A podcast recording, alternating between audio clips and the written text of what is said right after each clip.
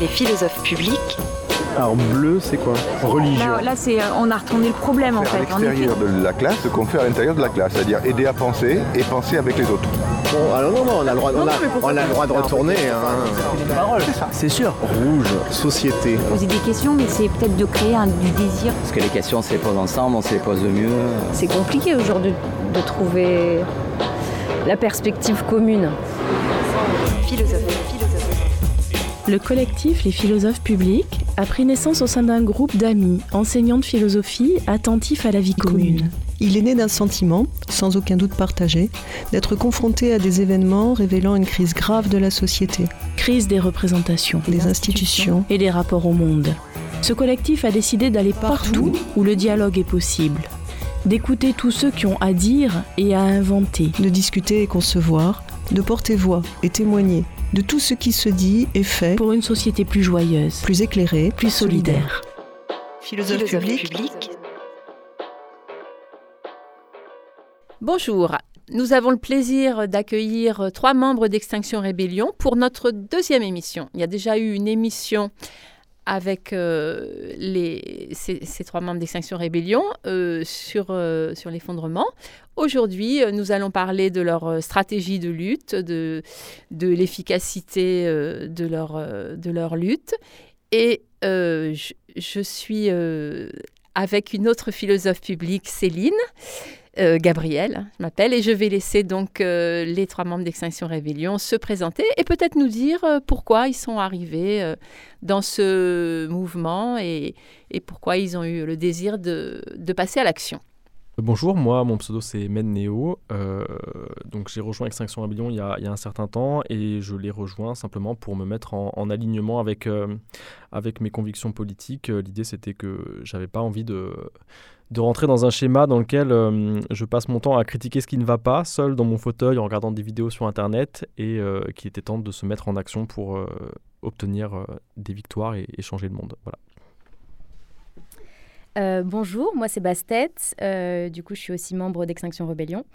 Euh, pourquoi je suis rentrée dans XR Ça s'est fait petit à petit, en fait, par étapes. D'abord, j'ai toujours eu une sensibilité, enfin une éducation un peu écologique de la part de mes parents.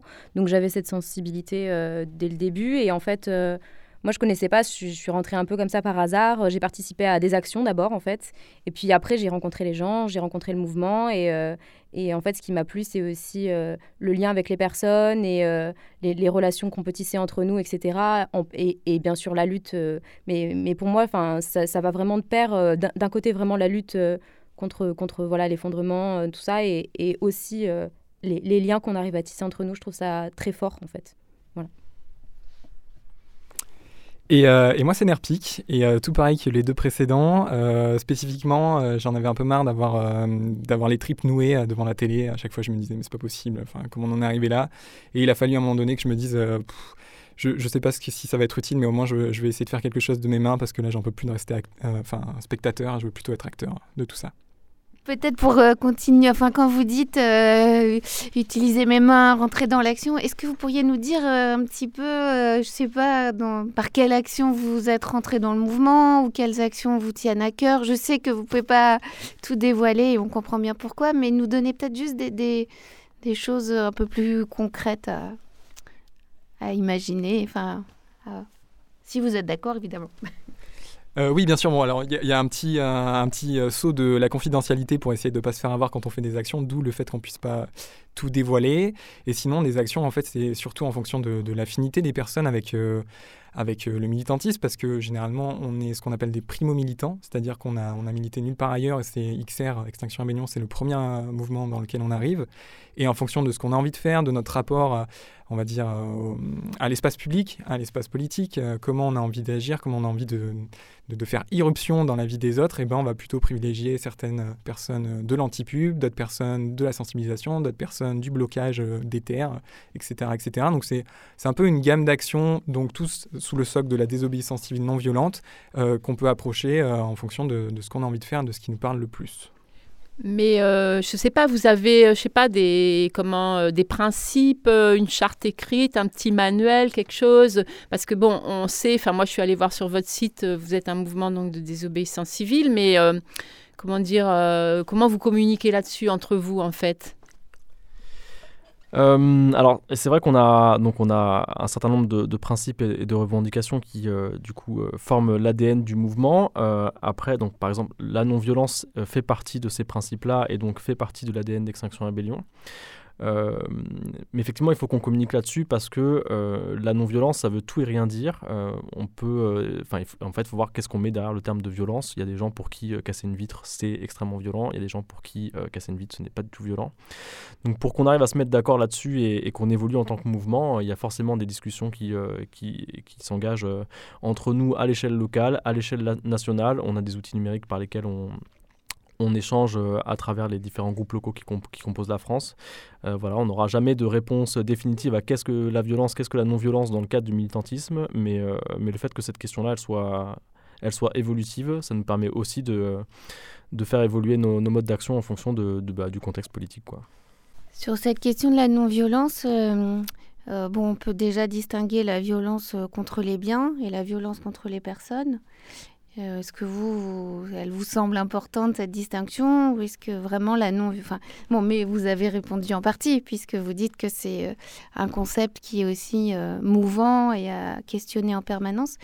Mais bon, Andreas Malm, qui lui dit que peut-être que, l'action non violente n'est pas suffisante, et il parle d'action violente contre les biens qui auraient une efficacité. Par exemple, euh, ce qui se fait euh, surtout en Suède, je crois, euh, crever les pneus des SUV. Et il disait que c'était très concret dans le sens où bah, les, classes dominantes qui ont un intérêt à ce que il n'y ait pas de changement d'un point de vue écologique vont changer de marque de voiture en se disant si ma voiture ne démarre pas le lendemain, c'est problématique. Enfin, je me demandais si, si si vous aussi il y avait des, une violence comme ça qui, pourrait être utile au sens où elle n'est pas que symbolique et pas simplement euh, faire prendre conscience aux gens, mais aussi avec une efficacité réelle. Euh, c'est une question qui est forcément complexe. Euh, nous, on n'est pas, euh, on n'est pas extrêmement dogmatique. On, c'est une critique qu'on entend souvent de la part des, gens qui sont extérieurs à Extinction Rébellion, qui disent vous de toute façon vous êtes vraiment des, pacifistes. c'est pas comme ça qu'on va changer le système. il faut pas penser que Extinction Rébellion on est tous convaincus que la non-violence est la seule méthode d'action et la seule qui, peut faire changer les choses. On considère que Extinction Rébellion dans sa, façon de, faire remplit une case de l'écosystème militant, qui est la case de la non-violence, qui permet aux gens de se désinhiber avec la question de la désobéissance civile, avec la question de, l'obéissance servile euh, à des lois qui sont mortifères. C'est une porte d'entrée. Euh, et il y a une porosité qui existe entre les mouvements euh, comme le nôtre et les mouvements plus violents. Voilà, on peut très bien rejoindre Extinction Rébellion un jour en se disant que la non-violence, c'est un bon début, et enchaîner sur des choses plus concrètes, plus violentes envers le, le matériel, par exemple. Enfin, c'est un écosystème et tout, tout, le monde, tout le monde sert tout le monde. Il y a une chose qui est consensuelle, c'est euh, le fait qu'il n'y a, pas, de violence contre les personnes. C'est ça l'idée vraiment de base, c'est que on ne s'attaque pas à des individus, on ne s'attaque pas à des personnes, on s'attaque à des systèmes, euh, on s'attaque à des institutions, on s'attaque à des symboles. Donc euh, déjà, voilà, la première chose à prendre en compte, c'est que voilà, on n'est pas violent envers des gens, on est violent envers une, une société qui, qui nous oppresse et des systèmes qui nous oppressent. Euh, et voilà, et la question de la, non-violence, bah, ça fait complètement débat et c'est pas du tout consensuel euh, pour ce qui est de, la dégradation, par exemple, et du sabotage. Euh, et il y a eu déjà des actions de, dégradation qui ont eu lieu et ça a clivé énormément au sein même d'Extinction Rebellion. Donc voilà, c'est une question qui n'est pas tranchée. oui, non, je me, je me, posais la question parce que il me semble que les médias ont un rôle à jouer, qu'on le veuille ou non. C'est-à-dire que euh, des actions qui sont relayées par les médias, euh, bah, évidemment, elles toucheront plus de monde euh, et seront plus diffusées. Et donc, je voulais savoir ce que vous pensiez du fait que, enfin, pour le meilleur et pour le pire, bah, c'est souvent des actions violentes. Là, je pense plutôt aux gilets jaunes, mais qui, voilà, qui sont relayées par les médias. Et du coup, ça fait un, comment dire, ça fait écho. mais bon, je, je, me pose vraiment la question. je voulais savoir ce que vous pensiez de ça. Bon, là, du coup, on est, on est trois jeunes qui parlent à la radio, mais il faut, faut bien prendre conscience que le mouvement Extinction Rébellion, c'est des gens qui se sont posés autour d'une table et qui ont vraiment réfléchi avec de la biblio et de se dire euh, qu'est-ce qu'on qu'est-ce qu'on peut faire euh, pour faire pencher le système. Et ils, ils, sont partis du principe que avoir des milliers, voire des millions de personnes qui font de la désobéissance euh, civile non violente dans les rues, ça vaudra tous les actes qu'on peut qualifier de violents au monde pour faire changer les choses. Et, donc, à ce titre, Extinction Rébellion France s'inscrit dans un, tout un, horizon international avec Extinction Rébellion Suède, Angleterre, Allemagne, etc., etc. Et pour revenir à la question de, des médias, euh, déjà, en fait, le, combat, il est tellement, euh, il est tellement presque absolu, j'ai envie de dire, qu'il se joue euh, sur tout un tas de plans différents, et en particulier celui de la sémiologie, du, langage. Là, on vient par exemple de parler de sabotage, et euh, ceux et celles qui nous écoutent peuvent déjà avoir un petit peu les, dents qui grincent en disant euh, je suis contre par principe euh, le sabotage. en fait, c'est juste une question de point de vue. Dans, un système qui, tue la vie sur Terre, parce que c'est ce qui est en train de se passer, si jamais le, terme sabotage ne convient pas, on peut aussi parler de désarmement, c'est-à-dire qu'on enlève au système les choses qui, qui, nous tuent, et dans ce cas-là, ben, le désarmement, par exemple, sur ce point-là, d'un point de vue médiatique, ça va beaucoup plus se passer parce qu'on on, est tout de suite placé, nous, en termes de, défenseurs et un peu d'innocents, euh, face à quelque chose qui n'a pas de droit, en fait, ni sur nous, euh, êtres humains, et ni sur la vie de manière générale. Euh, c'est très intéressant ce, comment dire, ce renversement de point de vue et effectivement de redonner vie à nos façons de parler. Enfin, ouais, moi, je me, demandais dans, vos luttes aussi, en termes de communication ou d'efficace, quelle est la, première cible? C'est plutôt de communiquer euh, euh, au, à, nous, quoi, enfin, au peuple, euh, ou faire pression sur, sur les États, puisque dans l'émission précédente, on avait dit qu'effectivement, il y a un problème de communication au niveau des médias, mais aussi est-ce qu'il n'y a pas un gros, gros problème au niveau des réponses politiques? Donc, euh, Extinction Rébellion, est-ce que c'est plutôt grossir euh, pour, euh, pour faire pression ou est-ce que c'est directement faire pression sur les États et sur les, les politiques? J'ai à l'esprit une action, enfin c'est flou, hein, mais je, crois que c'est Extinction Rébellion Paris. Il y a deux ou trois jeunes filles qui se sont attachées, je crois, aux au grilles du, du Parlement. Donc, euh, en fait, pour, mettons pour cette action-là précise, euh, finalement, à qui ça s'adressait le, plus? Euh, bah oui, bah du coup, il y a un une des, premiers, des premières revendications de, de Extinction Rebellion, c'est dites la vérité.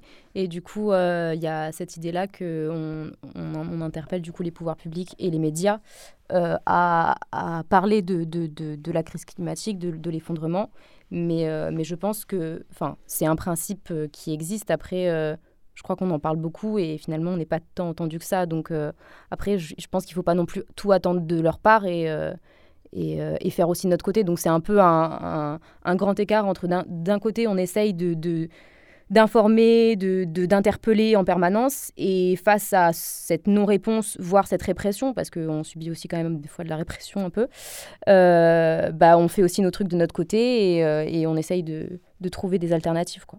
Et pour revenir, quand euh, vous disiez que vous remettiez toujours en discussion vos pratiques de lutte, vous, si on prend cette distinction entre théorie et pratique, y vous avez des longs moments de, de, de parole, d'échange. Parfois, je me dis que si on a été fatigué de lutter, c'est aussi parce que il manquait des, lieux où on pouvait vraiment chacun cheminer euh, euh, avec euh, bah, ses représentations, aussi bien sensibles qu'intelligibles. Et donc, euh, enfin, je pensais aux philosophes publics où, on essaye de, maintenir vraiment un temps où ben, chacun peut avancer, euh, questionner, se laisser questionner par l'autre, sans d'emblée être envoyé à une différence. Euh, enfin, donc je me demandais comment vous organisiez ces temps de parole. Ou si au contraire vous vous dites euh, non, euh, l'important euh, c'est bah, peut-être de se mettre par affinité et de, multiplier des actions. je crois pas qu'il y ait de, je crois pas qu'il y ait de réponse, de réponse qui soit gravée dans le marbre à cette question-là. L'un des principes d'XR, c'est qu'on est dans, enfin chaque, on essaie d'évoluer par le bas, donc on appelle ça l'autodétermination ou la, décentralisation. Donc chaque groupe local, parce qu'on fonctionne avec des groupes euh, locaux, euh, fonctionne un peu euh, différemment du voisin. pour ce qui est de comment est-ce qu'on se pose, comment est-ce qu'on fait évoluer les choses, comment est-ce qu'on décide de telle action va s'orienter vers tel objectif, voilà, c'est vraiment de l'autodétermination et de la discussion. On, parle beaucoup. L'avantage et un peu l'inconvénient d'XR, c'est que c'est un mouvement où on discute énormément, où on se prend la tête sur, sur qu'est-ce que que tel mot veut dire, pourquoi est-ce qu'on parle là-dessus, quel est, quel est le fond de, quel est le fond qui se cache derrière notre action. voilà, c'est toujours, toujours énormément de discussions et, et oui, comme euh, les, élections approchent, euh, je, vais vous, je vais vous poser la question, mais peut-être que la réponse n'engagera que vous à titre individuel, peut-être pas en tant que représentant euh, du mouvement. Enfin, c'est à vous de me le dire, mais est-ce que vous attendez quelque chose du vote, donc et du vote de l'élection d'un président de la République en particulier? Ou même des législatives après. Enfin. Hmm. Euh, dans tous les leviers et les moyens qu'on a d'agir sur la vie publique, euh, la désobéissance civile, c'est quelque chose qu'on a choisi parce qu'il nous semblait euh, que c'était ce qu'on avait besoin. Mais le vote, on ne va pas cracher sur la soupe et on va se dire que même s'il n'y a pas de candidat ou de candidate qui personnellement peut nous toucher, en tout cas, c'est un moyen d'influencer sur, sur la direction qu'on a envie de donner au collectif. Et donc, on verra ce qu'il en sort. Mais il faut, bien se dire également qu'on ne peut pas réduire euh, l'équilibre politique à euh, d'un côté des électeurs et de l'autre côté des, élus politiques. Et ça, c'est un peu le piège euh, que pourrait nous, faire, que pourrait nous tendre l'élection. on a aussi des personnes, dans, le cadre du champ économique, qui n'ont aucun intérêt à ce que ça change. Et on aura beau élire un président ou une présidente génialissime par rapport à son programme il n'en restera que euh, ben, ce qu'on peut qualifier de la bourgeoisie va faire obstacle aux, réformes et aux, changements nécessaires. Et dans ce cas-là, il y aura besoin d'une mobilisation euh, citoyenne énorme pour pouvoir continuer à, faire du chemin. Donc euh, le vote, tant mieux si le voyant est vert, mais ça ne sera pas suffisant pour faire changer les choses d'un point de vue plus large. Euh, moi, je rejoins complètement euh, Nerpic sur, euh, sur cette question-là. Euh, on, a, on a quand même grandi, en tout cas, je parle pour moi, mais j'ai l'impression que c'est le cas de, tout le monde, avec l'idée que le vote, le moment du vote, était un peu le paroxysme de l'engagement politique et de la vie politique. l'idée en rejoignant Extinction Rebellion, pour ceux qui nous écoutent ou ceux qui nous ont déjà rejoints, c'est que, en fait, la vie politique, c'est tous les jours que le combat politique se mène tous les jours et, et pas seulement tous les cinq ans en élisant une personne qui, de toute façon, n'écoutera pas et ne tiendra pas ses Oui, effectivement, c'est donc c'est vraiment cette idée d'une action continue, enfin, et que comment dire, c'est pas un aboutissement les élections, mais ça peut être un, moment. Et peut-être que, parce, enfin, l'idée de, de, démocratie cette fois, je pense tu peut-être qu'elle est déjà inscrite au sein de, de, votre fonctionnement ou, euh, enfin, vous réfléchissez là-dessus, je sais pas, démocratie directe, participative, etc. Euh, disons que donc, on, a, on a donc ces fameuses quatre revendications qu'on adresse euh, plus ou moins à l'État et nos dix principes. Et dans nos dix principes, il y a l'horizontalité, la décentralisation. Le, terme démocratie, il n'est pas écrit noir sur blanc, mais en fait, euh, quand on parle d'horizontalité, on est obligé de se poser des questions sur les rapports de pouvoir directs ou indirects. Et dans le groupe local et dans, au sein même du mouvement Extinction Rebellion France, on se pose la question à chaque fois pour se dire comment on prend des décisions. Et rien que ça, par exemple, en dehors de toutes les actions militantes, c'est déjà juste des moments de démocratie dont on est privé, en fait, dans la vie de tous les jours, de dire comment on prend des décisions avec des gens qui ont, certes, là, XR, euh, des envies euh, plus ou moins similaires, mais qu'il faut quand même euh, trancher là où il y a des subtilités.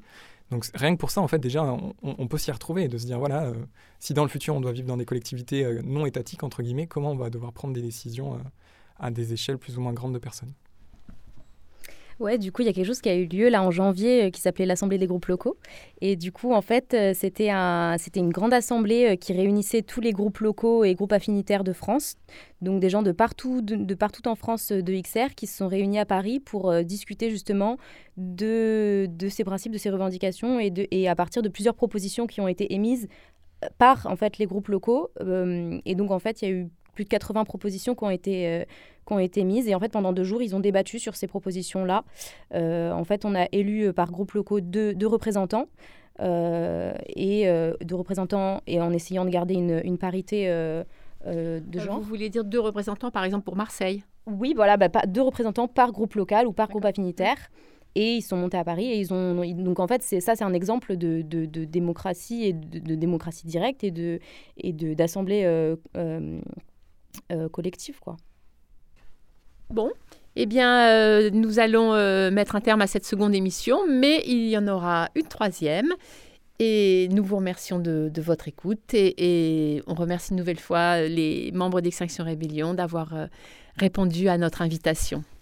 Et on peut peut-être rappeler, enfin vous le ferez bien mieux que moi, mais qu'on peut vous retrouver tous les 20 du mois à la base euh, qui se situe euh, donc au métro Chartreux, 3 rue Pierre Roche. Donc c'est un lieu intercollectif qui a besoin de, monde et dans lequel vous pouvez rencontrer XR, mais aussi euh, toute autre sorte d'organismes militants avec qui vous pourrez aussi avoir des atomes crochus. Merci. Les philosophes publics alors bleu, c'est quoi? Religion. Là, c'est, euh, on a retourné le problème en fait. À l'extérieur de la classe, ce qu'on fait à l'intérieur de la classe, c'est-à-dire aider à penser et penser avec les autres. Alors non, non, on a le droit, on a, on a le droit de retourner. Hein. C'est sûr. Rouge, société. Poser des questions, mais c'est peut-être de créer un, du désir. Parce que les questions, on se les pose ensemble, on se les pose de mieux. C'est compliqué aujourd'hui de trouver la perspective commune. Philosophie. Le collectif Les philosophes publics a pris naissance au sein d'un groupe d'amis, enseignants de philosophie, attentifs à la vie commune. Il est né d'un sentiment, sans aucun doute partagé, d'être confronté à des événements révélant une crise grave de la société. Crise des représentations, des institutions et des rapports au monde. Ce collectif a décidé d'aller partout où le dialogue est possible, d'écouter tous ceux qui ont à dire et à inventer, de discuter et concevoir, de porter voix et témoigner de tout ce qui se dit et fait pour une société plus joyeuse, plus éclairée, plus solidaire. Philosophe, public.